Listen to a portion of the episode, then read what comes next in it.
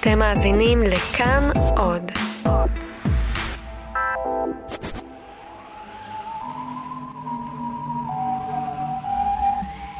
כלבם של בני בסקרוויל.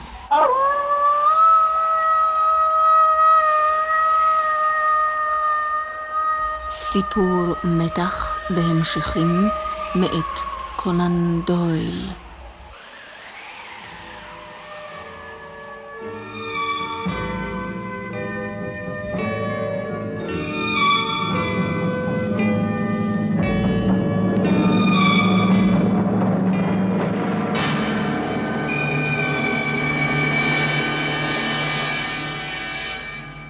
אנחנו בלונדון של תחילת המאה, בוקרו הצונן של יום אביבי. בספרייה, ליד שולחן התה, יושבים שרלוק הולמס, הבלש המומחה לענייני פשע, וידידו הרופא ווטסון. זה עתה סיימו את ארוחת הבוקר שלהם. שרלוק הולמס מתקין את המקטרת הנצחית שלו, ווטסון מסתובב בחדר, כשפנימה נכנס הדוקטור מורטימר. הדוקטור מורטימר הוא איש גבוה, רזה מאוד, עם עיניים אפורות וחודרות הנוצצות מאחורי משקפי זהב. ובכן, מר הולמס, אני שמח שניתנה לי הזדמנות להכירך. באתי אליך לא רק כדי להכירך, אלא כדי לבקש את עזרתך בבעיה מיוחדת, יוצאת דופן. בשמחה אעזור לך. אני להוט אחרי בעיות יוצאות דופן.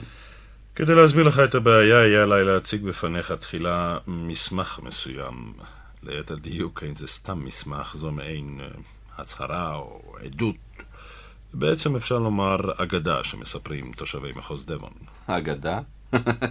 מימיי לא נתבקשתי לחקור אגדה? מר אולמס, העניין, איך לומר, אינו מצחיק כל כך. המסמך הזה נמסר לי למשמרת מידי סר צ'ארלס בסקרוויל, שמותו הפתאומי לפני כשלושה חודשים עורר סערה גדולה. ודאי קראת על הפרשה בעיתונים. ובכן, אני הייתי ידידו הטוב וגם רופאו האישי של סר צ'ארלס בסקרוויל.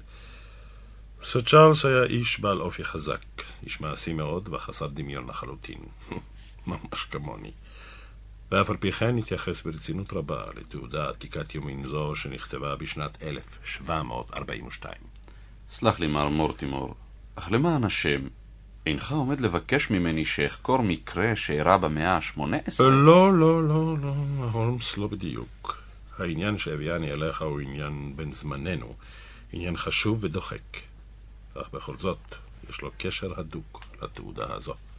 לא אעייף אותך, מר הולמס, אספר לך בקצרה, כי אחד מאבות משפחת בסקרוויל, הוגו בסקרוויל, היה, לא נעים לומר, איש פרוע ומופקר, שונה לגמרי מכל בני משפחת בסקרוויל. באחד הימים חשק הוגו זה בבתו של אחד מאיכרי הסביבה. משלא נהנתה לחיזוריו, פרץ לביתה עם חמישה או שישה בריונים, חטף אותה וכלא אותה בטירתו. הנערה האומללה הצליחה להיחלץ מן החדר, גלשה מחלון הטירה על גבי שיחי הפרא שהיו על הקיר, וברחה דרך הערבה אל בית אביה.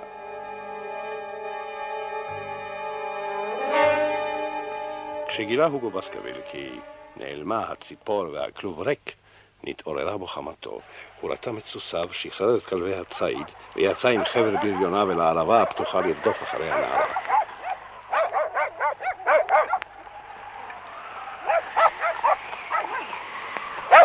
מספרים כי אחרי שעות ארוכות של רדיפה בערבה, נעצרו לפתע הבריונים ונעצו עיניים נבעטות במראה שנתגלה לעיניהם. לאורו הכחלחל של הירח היו מוטלות על האדמה שתי גוויות. האחת גופת נערה צעירה, והשנייה גופתו של הוגו בסקוויל הנבל. אך כל זה היה עדיין כאין וכאפס לעומת מראה מפלצת בעלת חזות מקפיאה. מפלצת בדמות כלב אימים שניצבה על גופתו של הוגו בסקוויל. המפלצת גחנה, קרעה את גרונו של הוגו, ואחר הפלטה את עיניה היוגדות ואת מלטעותיה הנוטפות דם אל חבורת הרוכבים.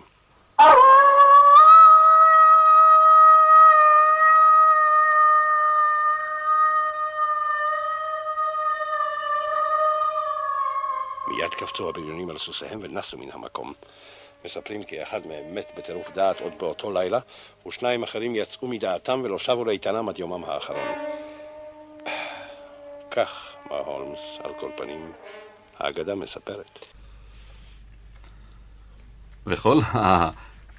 כל הסיפור המשעשע הזה כתוב כאן, בנייר הזה שאתה מחזיק בידך?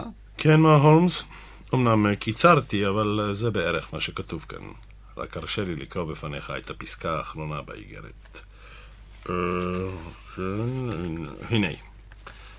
ובכן בניי, זהו סיפור דבר הופעתו הראשונה של הכלב, כלבם של בני בסקרוויל, כפי שמכנים אותו. הכלב שהיה לי קללה במשפחתנו מאז ועד היום הזה. העליתי את הדברים האלה על הכתב משום שכל ידיעה ברורה וגלויה עדיפה על פני השערות ורמזים. אין להכחיש כי רבים מבני משפחתנו מתו לפתע באורח אכזרי ומסתורי מאוד. לכן, וזו הצעתי לכם, בניי היקרים, לעולם אל תעברו בערבה בשעות הלילה האפלות, שעה שכוחות השחור והרשע מושלים שם בחיפה. עד כאן מל הולמס כתב האיגרת. ומה הלאה? אה, אינך סבור שיש בכל הסיפור הזה עניין? כלומר... כן, ודאי, ודאי. כל חוקר מעשיות ימצא באיגרת זו עניין רב. יש בה כל שנדרש ממעשייה טובה. טירה, נבל, סיפור אהבה, מפלצת. אנא, מר הולמס, אל נא תזלזל כל כך בסיפור שסיפרתי לך זה עתה. הוא עתיק ומוזר, אבל... הנה, אראה לך משהו חדש יותר. התואי לעיין בעיתון זה, חדשות מחוז דבון, הנושא את התאריך ה-14 ביולי שנה זו. הנה כאן למעלה, מימין. רק להזכירך, מר הולמס, ה-14 ביולי, כלומר ימים ספורים לאחר מותו המסתורי של ידידי סר צ'ארלס בסקבל. אתה יכול לקרוא, יש כאן תיאור מפורט ומדוקדק של כל העובדות הידועות עד כה והקשורות במאורע. Mm. מותו הפתאומי של סר צ'ארלס בסקרוויל, שהיה אזרח מכובד במחוזנו, עורר צער רב ברחבי המחוז. למרות שסר צ'ארלס התגורר בטירת בסקרוויל תקופה קצרה בלבד, הצליח להתחבב בזכות מזגו הנוח, נדיבות ליבו, כל תוכניותיו נתבטלו עם מותו. נסיבות מותו של צ'ארלס טרם הובהרו די צורכן על ידי המשטרה, אך זו הצליחה לבטל את השמועות שמקורן באמונות טפלות, שניסו להטיל על כל הפרשה אור מסתורי. מפקח מחוז דבון מסר אמש כי אין כל סיבה לחשד שהיה משהו בלתי כשר במותו של המנוח.